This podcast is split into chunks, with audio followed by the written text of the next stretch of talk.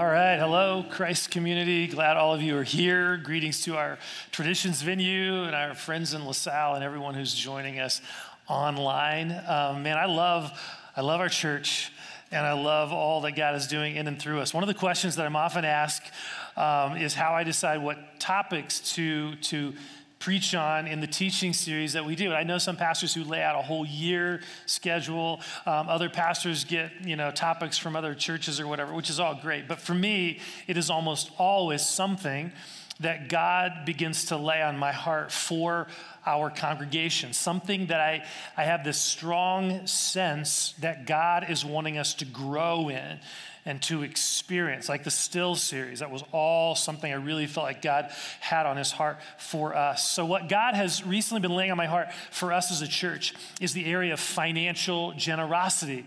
Over the past several years, we have been a very generous church, pouring into our community and into our world in some amazing ways. And we want to continue to be that kind of a church. But we all know, we all know that this doesn't happen it doesn't just happen automatically. I mean, just like the idea of stillness doesn't happen, you know, solitude doesn't just happen. Generosity is also kind of a, it really is a, a, a countercultural reality. Um, what comes most naturally to me and to most of us here is not automatically greater levels of, of, generosity, right? If left on my own, I will just spend more and more money on myself. But when we do that, we, we miss out on some amazing things that God wants to do in our hearts and lives, and some amazing things that He wants to do in and through us as a church to impact others for Him. The reality is, we as a church family are in a season where our ministry opportunities are increasing locally and around the world. A growing youth ministry, an increased number of international training institutes in more and more countries. Our For the City network that's bringing resources and partnerships together to impact our city. I mean, the ministry opportunities are exciting and they're expanding. But our giving is not really keeping pace with that reality.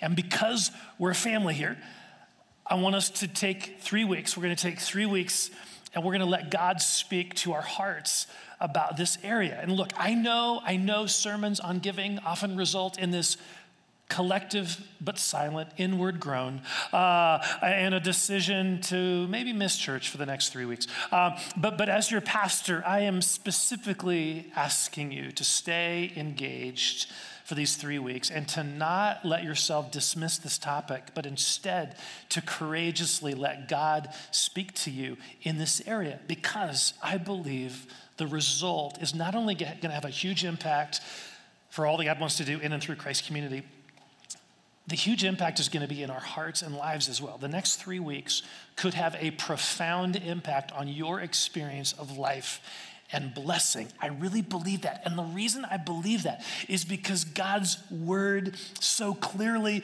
declares this. In planning this three week series, what I did was I thought about the three passages in the Bible where it describes God's desire, not just to bless us, it they describe God's desire to bless us abundantly. We're talking about over the top blessing. I mean, seriously, the language he uses in these three passages is crazy. One of them talks about God opening up the floodgates of heaven so that we have so much blessing we don't have room for it. That's next week's passage. We'll look at it next week. Another one talks about God, how God is able to bless you abundantly and bless, and so that in all things, at all times, having all that you need, you will abound in every good work. I mean, that's the third week. And today, we're looking at some words from Jesus promising blessings that are pressed down, shaken together, running over, and being poured into your lap. I am not making this up. Every one of these passages gives these off the charts description of God's blessing, of God blessing us. And here's what all three of these passages have in common they are all talking about financial generosity. In each of these passages, these abundant blessings of God are promised to those who financially who are financially generous toward God and his kingdom work. Now, look, I, have been around the block a few times, okay? You know, I know passages, these passages have been abused. I know they've been misused to swindle sincere people out of money to help fund private jets for ministry. Uh, some of you have seen loved ones sending money to televangelists who promise material blessings in return. You know, a prosperity gospel that, that turns giving into kind of this formula for wealth. I can't strongly enough state how fully I reject that teaching and how grieved I am over the damage it has done. But we cannot cut these passages out of the Bible just because they've been abused, right? we can't. I mean, these passages are here and they are still God's word to us. They each describe this amazing promise to us from God that He pours out abundant blessing in response to our generosity. Now, the place where people have gone wonky on this, this, this, this is the, the, the, they narrowly define what blessing looks like, right? They narrowly define what blessing looks like. I mean, each of these, these, these abundant these, these passages that speak of abundant blessings, they're not necessarily talking about financial blessings. The blessings God promises include blessings of life and joy and peace and freedom and freedom from fear and contentment and on and on and on. These are the blessings that God that are, that are promised by God in these passages, and they all are a direct result of us choosing to practice financial generosity. So, in these next three weeks, we're going to look at each one of these passages individually because each one offers a, a cool, unique angle on this subject. Each one offers a specific way to actually grow in our experience of generosity, a specific practice, just like we talked about in the Still series. We don't change, we don't grow in any of our spiritual lives without practice, just like that, putting things into action.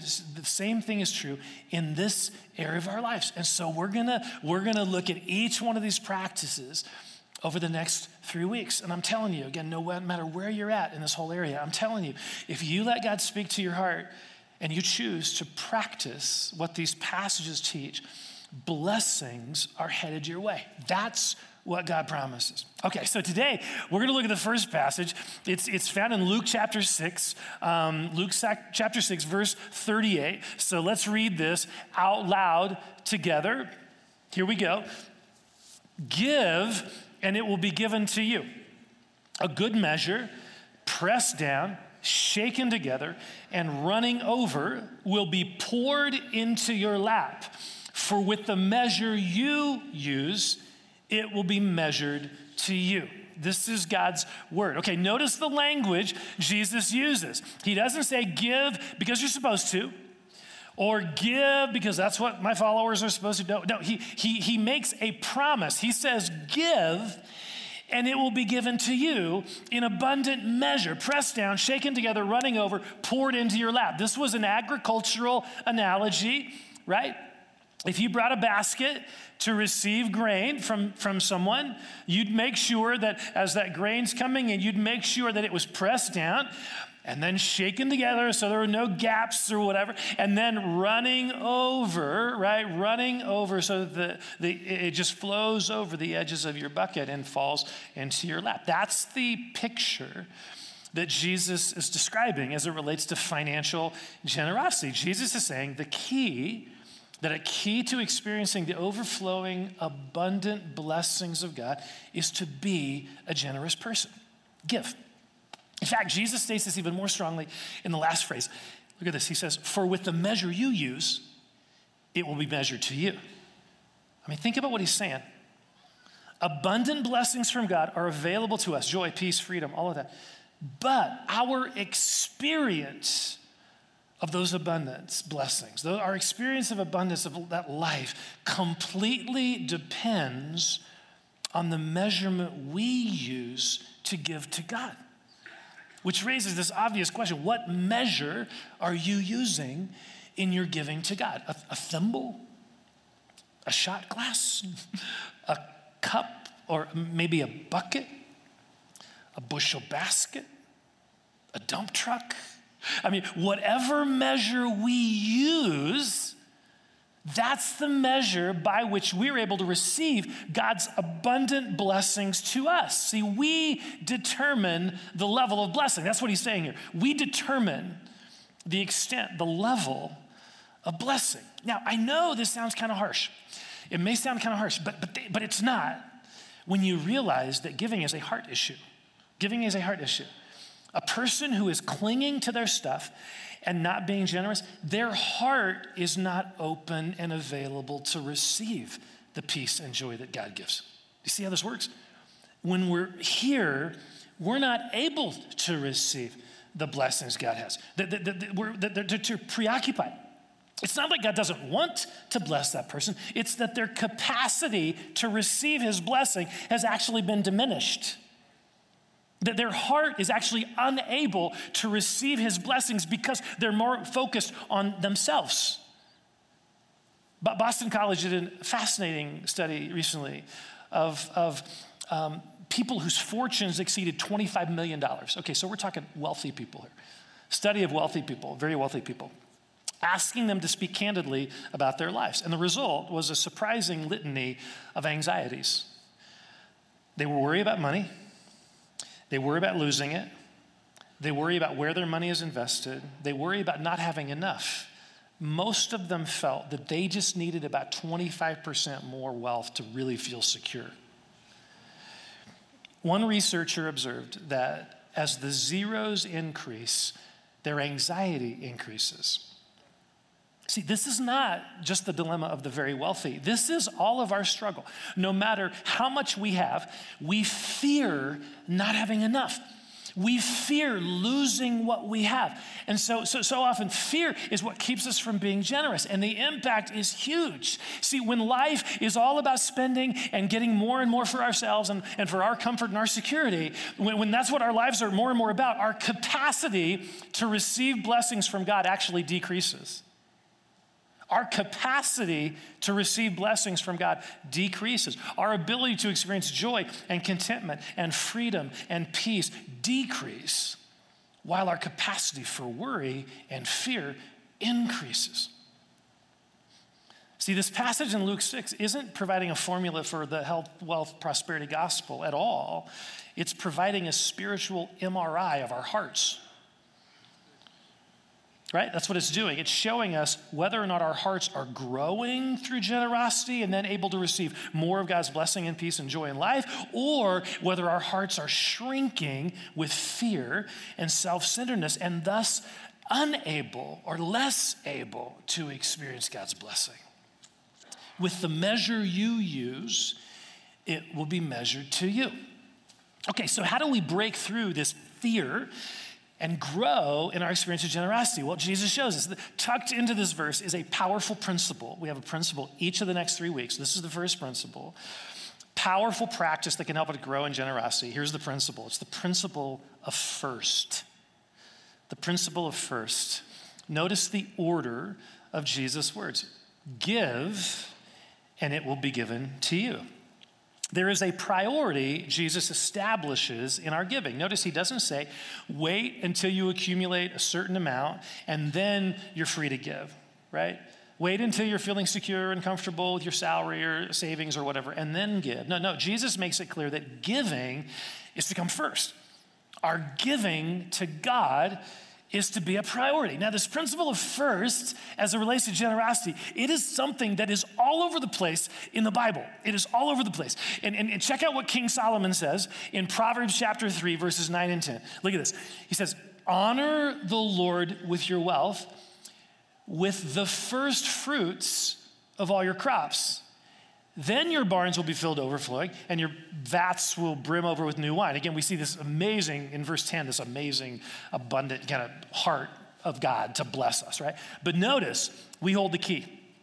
We hold the key to experience these blessings. They happen as a result of us choosing to honor the Lord with our wealth, with the first fruits of all our crops. Now, that this was written in an agrarian society where farming and crops were how they made a living, right? And so the first fruits represented the best of their crops. God says this in Exodus 23 bring the best of the first fruits, almost some redundancy there just to make sure we get the point, the best of the first fruits of your soil to the house of the Lord your God. See, this is establishing the issue, the principle of priority, of putting God first in our finances. Now, one thing we've got to understand this is so important. This is not about God wanting to be first. Okay? It's not about God wanting to be first. When we say God, oh, God really wants to be first, it almost sounds like God is insecure. He really needs you to make him first, right? You know, he need, he desperately wants you to put him first in your life. I assure you, God is not needy or insecure. The, the issue here is not about what God needs, that God needs to be first. He is first already. He is preeminent. He is our creator. He will not and he cannot take second place to anyone or anything. So, this command to give to him first, to give him the first fruits, is not about what God needs. It's a command for us. It is a command for us to align our hearts with this reality that is already true in the universe. God already is first. The question is, are we going to align our lives with that which is already true in the universe? See, we can either choose to honor him as first or not to honor him as first, but his status doesn't change either way. His status doesn't change either way. What changes is on our end. That's what changes, is on our end. See, putting God first in any area of our lives opens a door for his blessing. Jesus said it so powerfully in Matthew 6 33, where he was talking about us not worrying about clothes and, and all that food and all that stuff. So here was his answer to our fears about this stuff Seek first his kingdom and his righteousness, and all these things will be give, given to you as well. There's the principle. Seek first his kingdom. God is to be first in how we use our money. Our giving to him is to be our priority in our financial lives. As Proverbs 3 9 points, points out, when we do this, when we give God of our best, when we give of our first fruits, we honor him as Lord. We honor him as creator. We honor him as Lord of our lives. And when we don't do this, we dishonor him we dishonor him. Now, you may be thinking, boy, that's really strong language. It's maybe too strong a language to use, but it's, it's actually the language God uses. This is the language God uses. Look at Malachi chapter 1, which is the final book of the Old Testament. We see in this passage the priests and the, the people were technically, they were giving God gifts, they were bringing sacrifices, they were giving gifts to God. Um, so on paper, they looked generous. But they were actually, what they were really doing was they were looking at their livestock and they were picking out the one that kind of limped a little bit, or maybe the one that was, uh, you know, weak or whatever, injured. They picked out those, and those were the ones that they brought to God.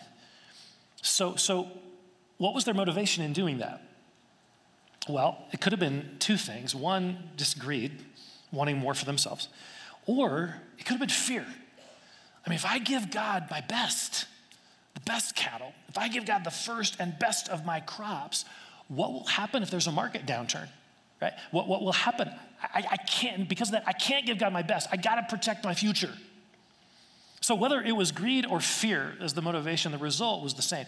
They gave God the weak and the lame. In other words, they gave God their leftovers. And here's how God felt about that. Verse 8 When you offer blind animals for sacrifice, is that not wrong? When you sacrifice lame or diseased animals, is that not wrong? Try offering them to your governor. Would he be pleased with you? Would he accept you? Says the Lord Almighty. Notice what he's saying. If you had someone famous, think of the most famous person that's alive right now you would love to, to meet. Let's say that person, if let's say they were coming to your home for a meal, someone you admired, someone you respected, would you serve them last Thursday's meatloaf, you know? Would you be pulling out cans of fruit cocktail, you know, to give them? No. Stuff's nasty, right? I mean, I don't know who eats that stuff, but no, no, you, you, you would want to give them your best as a way to honor them. right? As a way to honor them. See, when, when we only give to God after we have spent money on everything we want, we're giving him leftovers. We're not honoring him as Lord. We're, we're basically saying to him, look, everything else in our lives is it, it's really more important than you. Our house and our car and our student loan and our hunting equipment and our trip to Disney World and our, our iPhone, you know, getting the most recent iPhone or whatever, and our, our, our retirement plan and all these things. And none of those are evil. I'm just saying what we're saying is all those things are our priority. And after we've spent money on all of that, if we have anything left over, we give it to God. But what is clear from the passage we just read is that God doesn't want our leftovers. He doesn't want our leftovers. They're an insult to him. Why? Because they reveal a heart that is not putting him first, a heart that is ruled by either greed or fear rather than love and trust. See, he doesn't need our money. he doesn't need our money. He wants our hearts. So, giving to God first is a tangible way to honor him and trust him as Lord. I mean, we can say all day long, God comes first in my life. We can sing of his lordship with wonderful songs till we're blue in the face. But, but, but, but the, the real question is do our finances reflect his lordship? Do we give priority to giving to him? This is not an ethereal question. It's really not. It's pretty simple to answer. Take an honest look at your spending the last month or, or your checking account this past year? Does your spending, does my spending reflect a heart that is choosing to put God first? So statistics reveal um, that, that Christians in America, this is just in America, Christians on average give away less than 3% of their income. So it's about 2.7%, which is actually about what non believers give as well. It's very interesting. Um, so, what conclusions would an objective person draw from that? The, these people who claim to be loving and following Jesus as Lord of their lives spend more than 97% of their income on themselves. See, from God's perspective, this is not a minor, insignificant issue. From God's perspective, this is a foundational issue for any follower of Jesus who comes first in your finances, in my finances? See, the answer to that question has huge ramifications in terms of our experiencing the abundance and blessing of God. So, the critical question is how do we put God first in this area? How do we do this? How, how, how, do we open the door for this pressed down, shaken together, running over experience of God's blessing? The answer is pretty simple. It's not easy, not necessarily easy, but it's, it's simple you start giving to God first. You just start giving to God first. As you lay out your budget, generosity to God is the first item. It's at the top of the list, it's, it's the non negotiable. Before your house payment, car payment, credit card payment, student loan, retirement savings, your giving to God comes first. Now, this is one of the things that I personally love about online giving because it enables me to put my giving to God first. It's, it's not dependent upon my memory, which would be really bad. Um, uh, so, so I can set it up so that my gift to God automatically comes out of my account. I might do that with all sorts of other things that are important that I need to pay on time, right? Um, I do that all, why, why not with my giving to God? Now, some of you may be thinking, um, yeah, look, I understand this principle. I've heard it. I, I, know this. I've understood. I understand this principle of putting God first, but I, but I really, I just can't afford to do that right now. I, I, can't afford to do that right now. I'm not making my ends meet. I'm not making ends meet. I'm, I'm in debt. I'm really struggling financially. And look, I hear you. I hear you. I have been there. And I, I, I believe in these situations, God especially wants us to hear his invitation. And here's his invitation to us trust me. Put me first in this area, even when it doesn't make sense Put me first in this area. We can go through this together. But let me lead, is what he's saying. let me lead.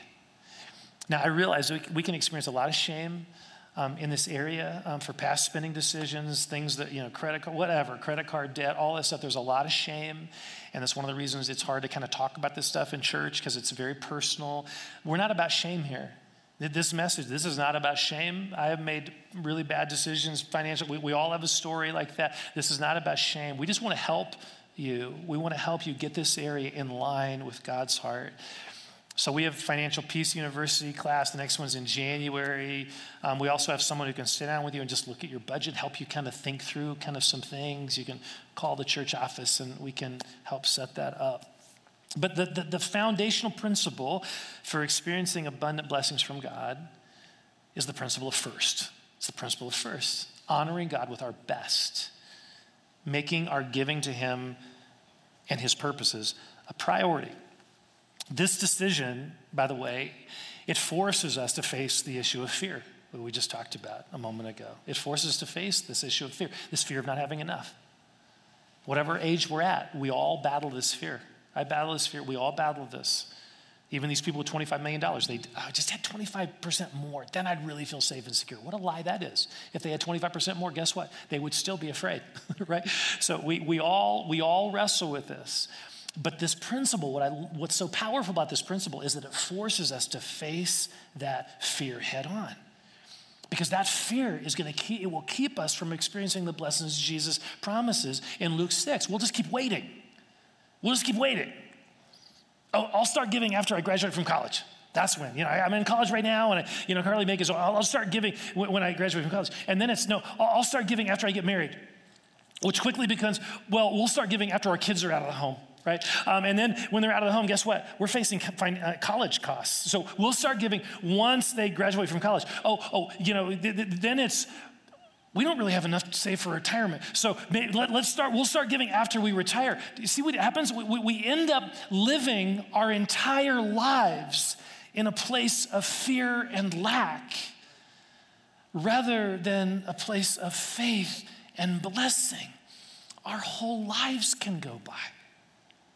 Before we know it, we have missed this blessing, these blessings God promises. Because it's always, oh, if we just had, at that point, we're just, we're always waiting to wade into this. Fear is what keeps us from that. And that's why this principle of first, so powerful, so transformative. It, it, it, it invites us to trust God with something that's really, really important to us. I mean, can we all admit, uh, money is kind of important. You know, uh, money, and the reason it's important is that it represents our comfort, it represents our security, it represents our future in some respects. Which is why God says, look, put me first. Put me first in that area and watch me take care of you. Let me be your ultimate security and comfort and future. Okay, now that's all, that's all great. That's all great. But, but how do we know God will come through? I mean, this, this is a big deal. How do we know God will come through? How do we know we can trust Him? Well, well here's how we know God gave his best to us, right? Jesus wasn't his leftovers. Jesus was his best, his one and only perfect son. God gave his best to us because he loves us. I mean, when we reflect upon that, when we just reflect upon that amazing gift given to us, we can't help but want to trust him right? We, we can't help but want to give to Him our best. I at the heart of this decision, it really is love. That's what it's at the heart of it. It's a, it's, it's a decision to love, a decision to love this God who loves us abundantly.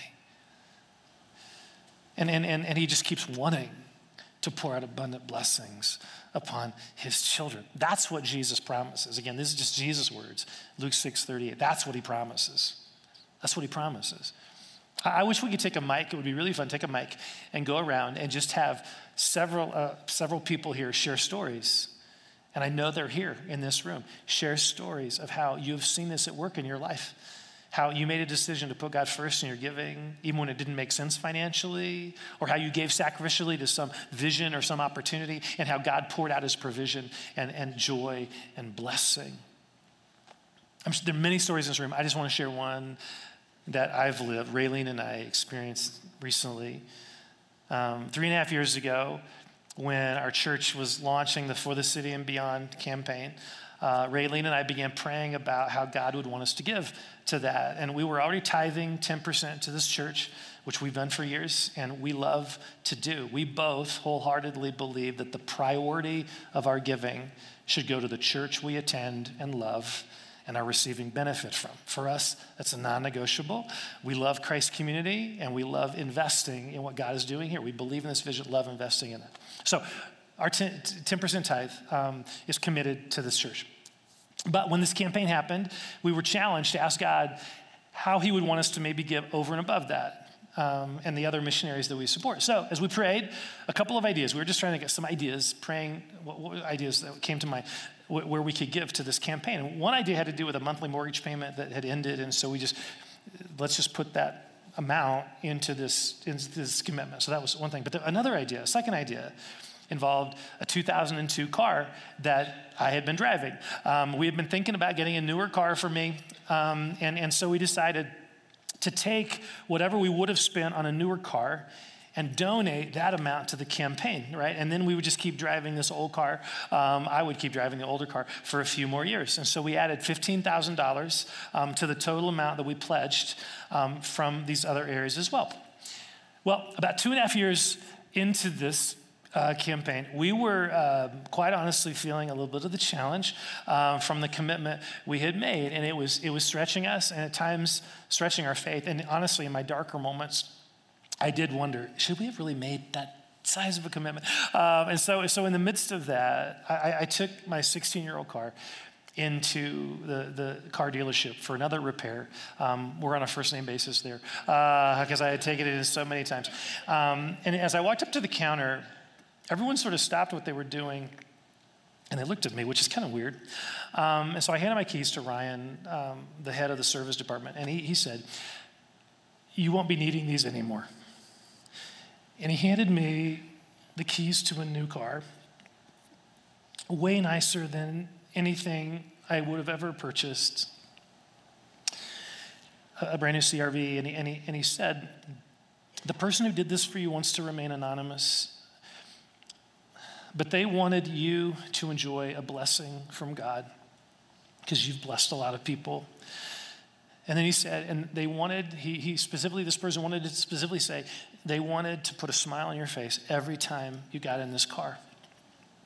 And I can attest that that happens almost every time I get in this car. I do love it. Uh, I love it. But the smile, the smile is way more than simply an enjoyment of this car. It, it is a smile that comes from this continual, tangible reminder that when we give, when we step out in faith and open our heart to greater generosity, God loves to pour out blessing. Sometimes it might be financial blessing, like that example, which has never happened in my life. I'm not. This doesn't happen all me happen all the time to me. It doesn't. Okay. Some, but sometimes it, it may be an unexpected gift, an unexpected bonus.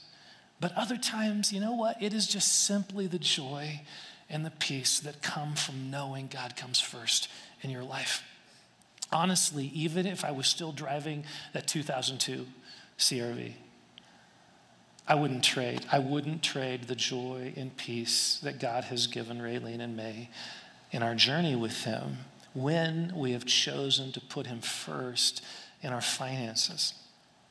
I don't know where you are at in your generosity journey. I don't know what your financial situation looks like, but I do know I do know you can trust this God who has given you his best. You can put him first in your finances, and you will not regret it. You will not regret it. Amen. All right, let's pray together. So, Jesus, we ask you to speak to each one of us about this area of our lives. You know where we're at, Lord. You know what's going on internally and what this is stirring in us. And, and we just, we, we, we thank you. You know us, you know our hearts. And you know our desire. I want to say this, Lord, you know our desire to grow in this. All of us here, we want to grow in our generosity. So thank you for placing that desire in us. So I want us to take a moment, as we often do in our services here, just for the Lord to speak to us.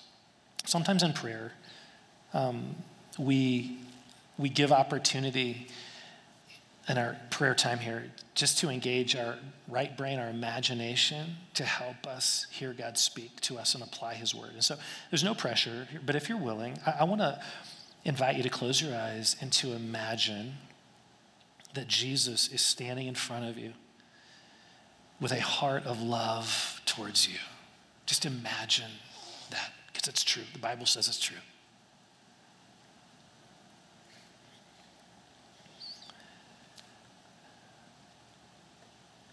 So now I want you to imagine you're sitting at a desk, and on that desk in front of you is all your financial stuff bills, mortgage payment, checking accounts, savings, credit card statements. It's all just right in front of you as you're sitting at this desk. And what are you feeling as you look at that? Maybe it feels heavy, maybe it feels overwhelming, maybe, maybe there's a sense of excitement and anticipation, but what are you feeling as you just look at your financial situation?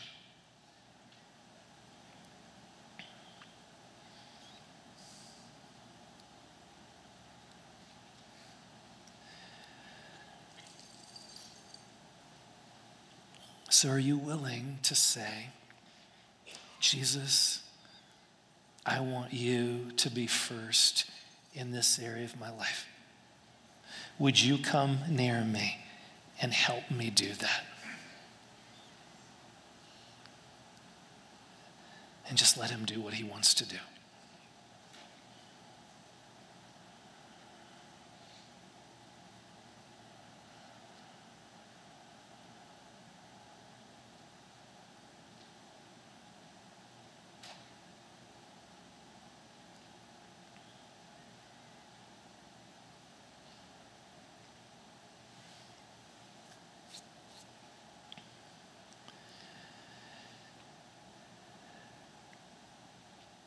Jesus, would you help us put you first in this area of our lives?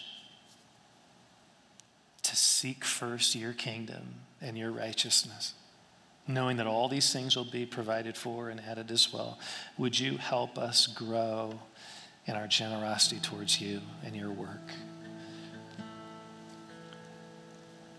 And may you use us to further impact people for you, and as you promise in your word, both of these things to enable us to experience more fully your abundant blessings, God.